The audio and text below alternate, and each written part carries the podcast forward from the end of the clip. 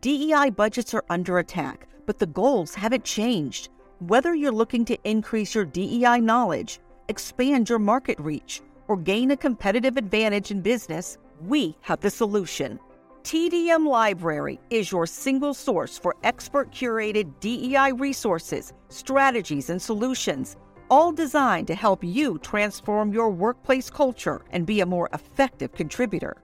For $9.99 per month, you get access to our searchable subscription based digital library. There, you'll find articles, practical how to guidebooks, podcasts, award winning micro videos, and more than 700 Q&As designed to help DEI practitioners, thought leaders, and executives create a more inclusive workplace. Whether you prefer to listen, watch, or read, we have the resources for you. TDM Library goes beyond the basics to dive deep into topics such as inclusive language, the business case for DEI, talent acquisition, and C suite engagement. For less than the price of a sandwich, you get access to our library of more than a thousand pieces of original, expert curated DEI content. Join today and get your first 30 days free. Get your library card now at tdmlibrary.thediversitymovement.com.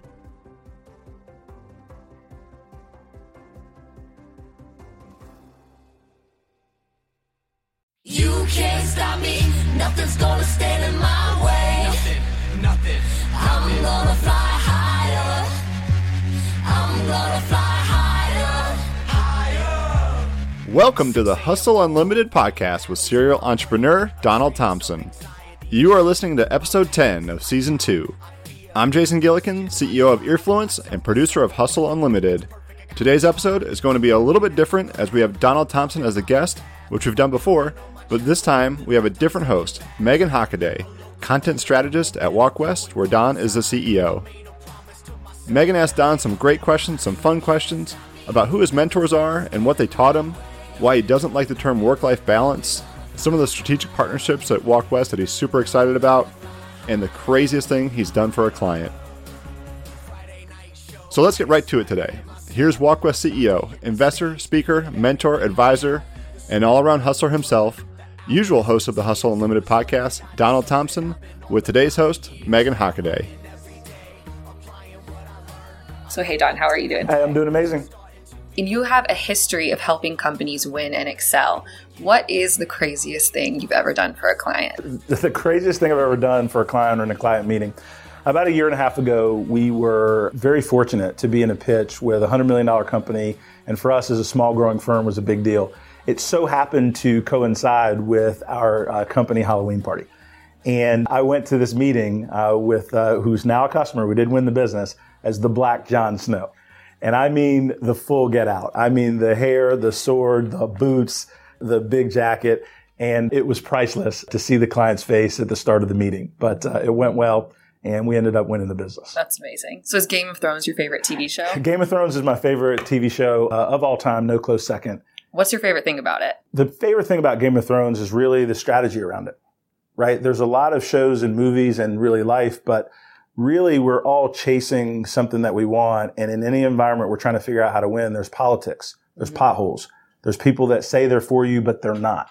There's danger if you make the right decision and there's life or death if you make the wrong one. And so Game of Thrones was both interesting, it was very well written and all of that good stuff, but it really was a microcosm of unfortunately what real life is about. And there's some treachery out there. And you can have good intentions, but if you don't keep your eyes open and your ears open to people who don't have good intentions, you could lose in the end. So, what has been, speaking of those potholes, those challenges, what has been some of the top things you've needed to succeed in business so far? So, a couple things in terms of succeeding in business that I hold dear. Number one is being able to be coachable. At this point in my career, I mentor and coach others, but really the question was about how I grew in business and, and achieved some level of success. It's been able to make knowledge, education, and experience that I did not have attainable through relationships with others so I could still win in the battle that I faced, even though I had to lean on the experience and wisdom of others. And speaking of being coachable, how did your time growing up as an athlete, being a college athlete, affect your mentality toward business? So, being a college athlete affected my mentality in a couple ways. Number one, if you're playing anything at a high level, and that's football, that's basketball, that's uh, if you are in the theater, if you're a musician, if you're doing anything at a high level, there is a lot of competition which means you're not always going to be the best, which means you're going to fail, which means the practice is going to be hard, which means you're going to have to push through when you don't want to because the goal you want to attain is so much greater than the work you have to put in. You're willing to put in the pain because the promise of that fruit at the end of the day is so much bigger. So what I learned from sports is to be able to get knocked down and get back up. That you can't do anything significant as an individual performer that you have to be willing to be coached. Your best coaches are going to be the ones that you like the least on many days. But you're going to look back over the years and say, wait a minute, that 5 a.m. winter conditioning, those drills again and again, even though I was tired, that weightlifting after hours, and then I still had to go to school and study. It was all worth it because I was a part of a team of champions that did something great. Yeah. That work ethic is a huge deal in this industry. Absolutely. What do you think is the truth behind the idea of work life balance? um, I love when people talk about work life balance, and and I and, and I have this like CEO thought bubble, right? Mm-hmm. So people sit with me in interviews and they're like, Don, tell me about work life balance at your company, and then I'm thinking in my mind, I was like, you know what? Most people want the balance and the fun part. They actually forget the work part. Mhm. Work life balance means that you're given everything that you have within the constraints of that job, whether it's 40 hours a week, 50 hours a week, et cetera. I don't really believe in work life balance as much as I do work life integration. So what I mean is if you have kids and you've got a tea party with your daughter in the second grade, you should go do that. You should create an environment. You should work for people that think that 10 a.m. appointment at the elementary school with your second grader is as critical as anything we're doing at work. But then when your kids are down, you might need to get on that laptop and finish up that two hours of work. That's work life integration. Some people from time to time think that the company is the only stakeholder that has to give in that relationship. That mm-hmm. I've got to go do something for my family. My car's in the shop. I've got to go do that. I don't feel good because I was out drinking last night. So I'm going to show up two hours late. I think the integration makes it a two way street and I'm all for that. I'm all for people incorporating family and life and friends and faith into what they do in a work situation. But you got to remember in order to succeed wildly, you got to produce results. So you can't let that balance keep you from producing at a high level if you have big goals and dreams professionally. How do you think Walk West, as the fastest growing agency in North Carolina, displays that work life integration? The work life integration, I think one example is we had three ladies in the same department go on maternity leave all at the same time. Mm-hmm. For us, that was a big challenge because these ladies were all high performers, not just good performers. I mean, top performers. And we created a program both in the maternity leave that they needed and deserved to take with their time and family, but more important, the ability for them to come back into the organization at a time that worked for them and their family. And then when they came back in their organization, knowing that over the first three, six, eight months of being a new parent, they were going to need some flexibility as they reemerged into the workplace. Our ability to give them that space, their ability to keep their standard high was a great partnership. And that's something that I think Walk West really stands for is we want a partnership with our employees.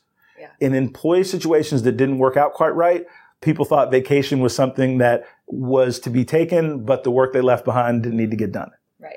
In partnership means you're going to make sure that your work is done, ready to be handed off to the team that's going to do it while you're on vacation so you can enjoy your well-deserved rest, but the company and the client don't suffer because you need to take a break. That's the kind of partnership we're looking for and that we have with our employees now. We're very excited about that. Yeah. And speaking of partnerships, what are some strategic partnerships you have that you're really excited about right now? Good question. So I'll talk about one that's that's coming. Some of them we can't really like publicly just jump out and, Yeah. and talk about, but there's a company called LCI Technology. And it's run by a good friend of mine. His name is John Samuels. And it just so happens that John Samuels is legally blind. And he's built one of the most powerful technology companies in the Research Triangle Park. And what his team does is they do accessibility testing for websites and mobile devices. They're partnering with Walk West so that the websites that we build have digital equity. And so that means those that do not hear, those that do not see as well, can still leverage these technologies in a powerful way, just like those of us that are blessed with, with all of our eyesight and our ability to hear and all of those different things. And so that partnership with LCI Tech, I think is pretty powerful for us. That's amazing. And what would be your dream client for Walk West if you had to describe their dream client? Let me give you a type of client, Sure. right? Because there's more than one client that would be a dream client. Right, but let me give you a type of client. Challenger brands. So we're working with a company called Wasabi. They have a cloud-based storage system that's six times faster and six times cheaper than Amazon Web Services or what Google is bringing to market. We're super excited about working with Wasabi because they're a startup, the David going after the Goliath. That's the perfect client for us because we're super excited about that. We're super excited about the work that we're doing with Republic Wireless, $100 million wireless company that's going after the AT&Ts of the world. It's going after the Verizons. They're a great company that more people need to know about. And our job is to create that awareness that turns into action, that turns into income for them to grow their business. But they fit that challenger brand because they're the David going after the Goliath in their industry. We love clients that are doing well in the marketplace, but our marketing services, our digital services, our communication services can help them go after the big guys in the space that they play. That's awesome. What is a little known fact about you? a little known fact about me that I'm a total introvert. That people would not believe the fact that you know I have an outgoing personality. I portray uh, strength and enjoy people very much, but I'm okay being by myself. I get recharged and refueled by reading a good book, by going on a I would say a jog, but like a walk, Same. like a walk, jog, walk. Yeah. but I do have a dominant introvert personality, and I think that it's helped me in that being a CEO, being a business leader, pretty much every day, somebody is not happy with me about something. And I mean, it's like every day for like 20 years because somebody that, that you're working with, you've got to critique or coach uh, a work product that they've put a lot into and you've got to give them some guidance. At some point, you're having conversations with clients or partners that you need to work on and, and tweak some things a little bit. It is a, a lonely place as a business leader, but it's a fulfilling place as you help other people become better but you can't coach people to greatness being the life of the party all the time. Sometimes you've got to really sit with people and let them know the gap between where they are and where they need to be and where excellence lives. And that's not always the easiest situation. And so a lot of times as a leader, you have to spend time alone because you're the only one that can really understand all of the different things you're processing about an organization. What does it look like for you being introverted, having to be a public figure, and doing all these speaking engagements and conferences and things like that? So being introverted doesn't mean I don't have a lot to say. true. Very, very true. I have lots of opinions. uh, but it is work because I don't crave the limelight. I have to have a focused motivation as to why I'm going to do the speaking engagement. So usually I don't speak about things just for fee. I speak about things that matter. I speak about things that are going to help people move to the next level. And so it has to be about a topic like diversity inclusion that I feel passionately about, like entrepreneurship that I want other people to be willing to take that risk to chase their dreams and goals. And so when I tie that mission to the act of needing to be a more public individual, then I will suppress the fact that I'd rather be by myself sometimes because I have a duty. So my cause motivation or my duty and responsibility motivation are stronger than that introverted kind of personality for a few hours. But after doing it, I like to go find a book. I like to go watch something on Netflix Game and, and watch some Game of Thrones and just hang out. Totally. So you mentioned about being a CEO, you were Mhm. having to tell people things they don't want to hear. You're having to give constructive feedback and criticism. Mhm. What is the best advice or constructive criticism you've ever received? Oh man, that's great. What is the best advice or constructive criticism that I've ever received? Your business career will be long. Make sure you do things with a high level of integrity all the time because you are never going to be able to outrun your network and people that know you, that know each other, and what you put out there in the ecosystem will come back. So if you put good seed in the ground, you're honorable, you're focused on delivering on the commitments that you promise. When you don't make a commitment, which sometimes happen, you do everything that you can to fix it and make it right. That kind of integrity in business allows you to build a brand that's lasting versus kind of being a one hit wonder, so to speak, in business. And so that biggest coaching point from Grant Willard, my mentor, was very important. I'll give you the situation when it occurred. We had a client in the technology space that was under some significant duress and we had the technology they needed to overcome an obstacle. As a young salesperson, I had the ability to charge them double or triple what the market was because they were in distress and they needed our services. And I remember Grant pulling me aside and saying, Don, do you want to win this customer or do you want to win hundreds over your career? We don't need to overcharge this client at that level because we can. Just because you can do something doesn't mean you should do something. It's a small business environment that we're living in in the technology space. What do we want our brand to be like? And then he just paused and he said, I'll leave it to you with what you need to do. What? That's terrible, right? Like, was like, you just told me what I was going to do was radically stupid. And then you gave me permission to be radically stupid if I wanted to be. And so I reflected on it and obviously I knew that the right thing was to charge the client a premium because they wanted us to work faster, but not to overcharge them because I could. And that was a very, very powerful lesson in terms of what you do when no one's looking. And that stuck with me all the time because I'll, I'll tell you, when you're a CEO and the decisions and, and it's not just a CEO, it's a leader, it's a parent, it's a, it's a pastor, it's anybody in a level of leadership. In order for me 25 years in to be able to lay on the pillow every single night and sleep well, I have to make sure I've done things to the best of my ability every day. It doesn't mean people will like it all the time. It doesn't mean people will appreciate it and respect it all the time. That I feel like I operated with a level of integrity that my mom and dad would be proud of. If I do that every day, I can always sleep well. And so those are the kind of things that I learned from Grant, that I learned from my parents, that underpin the way that I grow my business and that I try to lead. Yeah. Was that a learning curve for you to become less concerned with what everyone else was saying and become more concerned with how you felt at the end of the day? I don't know if it's a learning curve, but something that was cemented. I'm the son of a football coach. I moved around a lot. I learned very early on that people would cheer for you when you win, and when you lose, you get a U-Haul van and you have to move. And so I learned that winning mattered very early on in my in my life. The other thing I started to understand is that people telling you good things didn't mean they were always for you. And so early on in my life, I became very good at understanding that I had to perform at a high level based on the goals that I had, the dreams that I wanted to achieve, and not focus on simply pleasing others.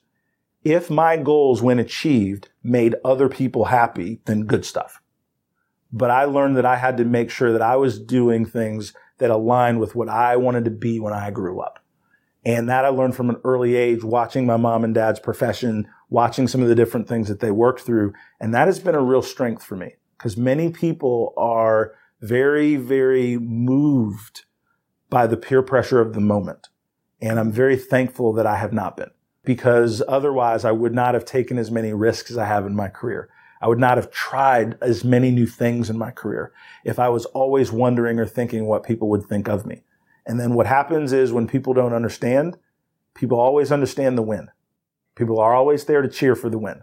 And uh, I just learned at an early age that I had to chase my dreams, my destiny, and not be so concerned with what others thought. We talked a little bit earlier about not being afraid to fail. Sure. A lot of entrepreneurs and people who are launching specifically small businesses, there's definitely a high risk factor. How would you encourage them to move past that fear of failure? Yeah, moving past that fear of failure is difficult, right? Because we all have it. I still have it. I just Yeah. overcome it. Does that make sense? Like it, it, it doesn't mean the fear is not there. Just don't let the fear define you. Walk, crawl, run. A lot of people think to start a business, they got to quit their job and they got to spend all their savings and go start a business. There's nothing wrong with side hustles. There's nothing wrong with building up a little consulting practice and then deciding after you got five, seven, eight, nine customers that then you want to transition out of a full-time career. There's nothing wrong with building a small team of interns that's working on a side project for you on nights and weekends. Mm-hmm. And then when you've got five, ten customers, then deciding that it's time to go full-time. Try, fail, and adjust means let's just get started. Let's not try to make the whole entrepreneurial decision all at once. Let's flesh out the idea. Let's do some research. Let's talk to some people in the business community and see if we've got something that's powerful. Let's talk to some customers. And then along that kind of path, you're going to find out the right time to take bigger and bigger risk for you and for your family. What do you feel like is the biggest risk you've taken that ended up being a success? uh, quitting school. When I was, you know, looking at what I wanted to do for my career, and I was a finance major at East Carolina University, and you know, I had a defining conversation with my coach, and me and my coach agreed. He agreed first, and then I finally did that I probably wasn't going to the NFL. when I finally kind of realized not only was I not going to NFL, I wasn't going to be a starter on a Division One team. So this is like bad. I'm not going to get paid. then even worse, I'm not going to play in front of 50, 60,000 people. I literally was going to be a special teams All-American. Like that was going to be my cap. Does that make sense? Like, like I was going to be amazing on special teams, right? Anytime your coach is like, Hey man, don't let this get you down. You're going to be like, you are going to be a major part of our program on like kickoff return, like blocking for people and like as the gunner on punt team and all these other things that have a high degree of injury and no accolades. Does that make sense? Like hard work, no press. That was my future. Yeah. I was like, yeah, nah, I quit.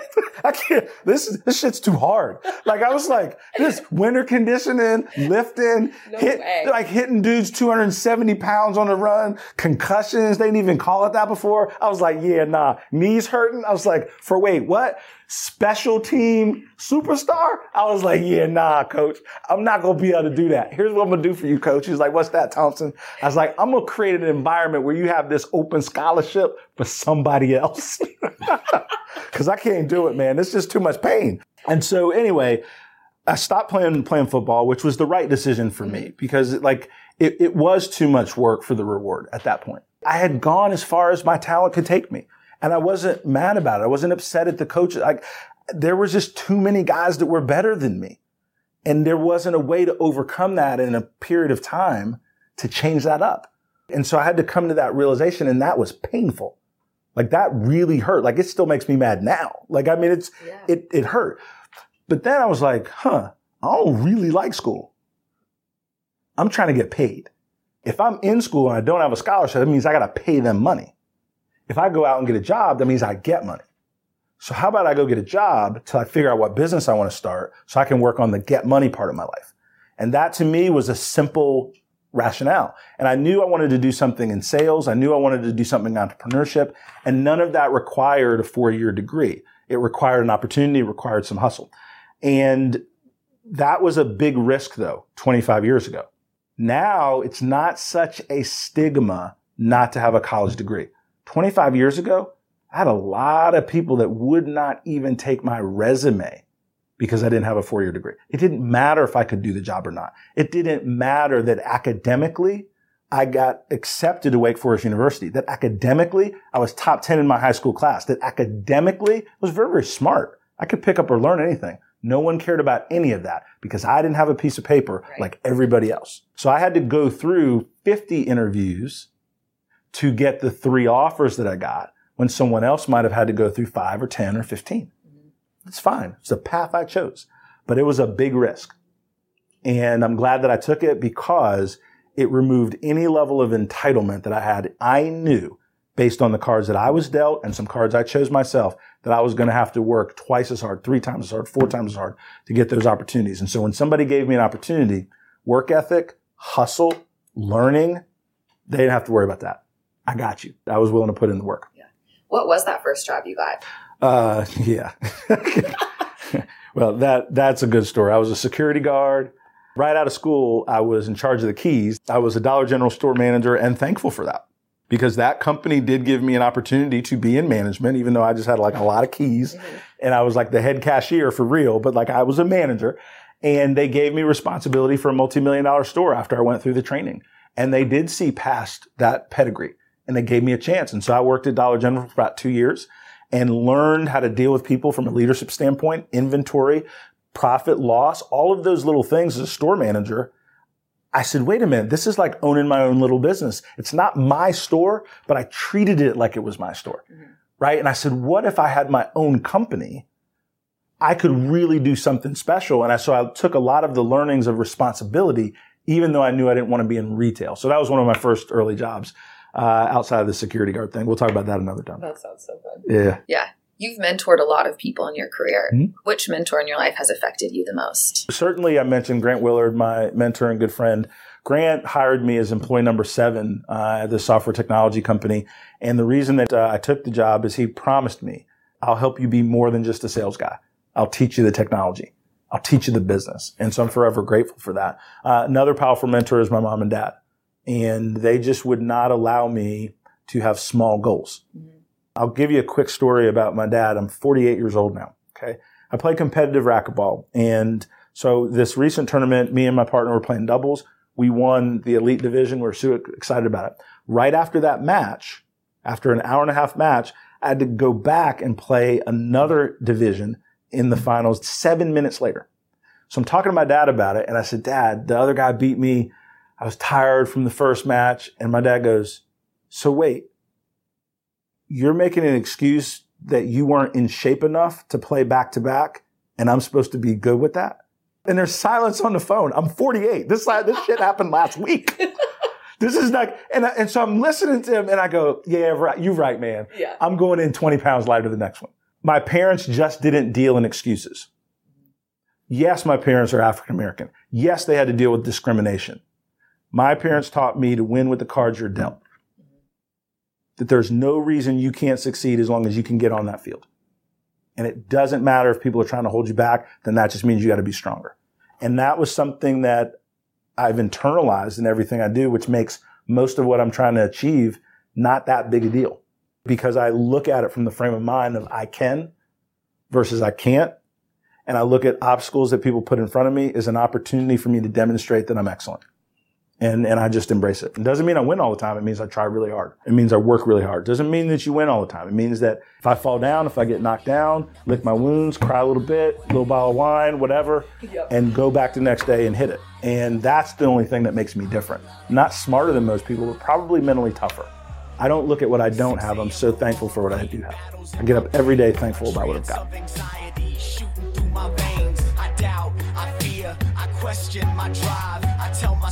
That was Donald Thompson, CEO of Walk West, with guest host Meghan Hockaday. For more from Walk West, visit walkwest.com or follow them on social media. And if you look back far enough, you can find where Don was, in fact, the Black Jon Snow. This episode was edited and produced by me, Jason Gillikin, for Earfluence.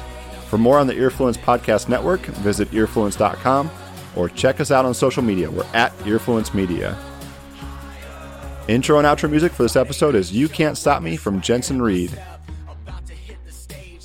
Thanks for listening, and we'll see you next time on Hustle Unlimited.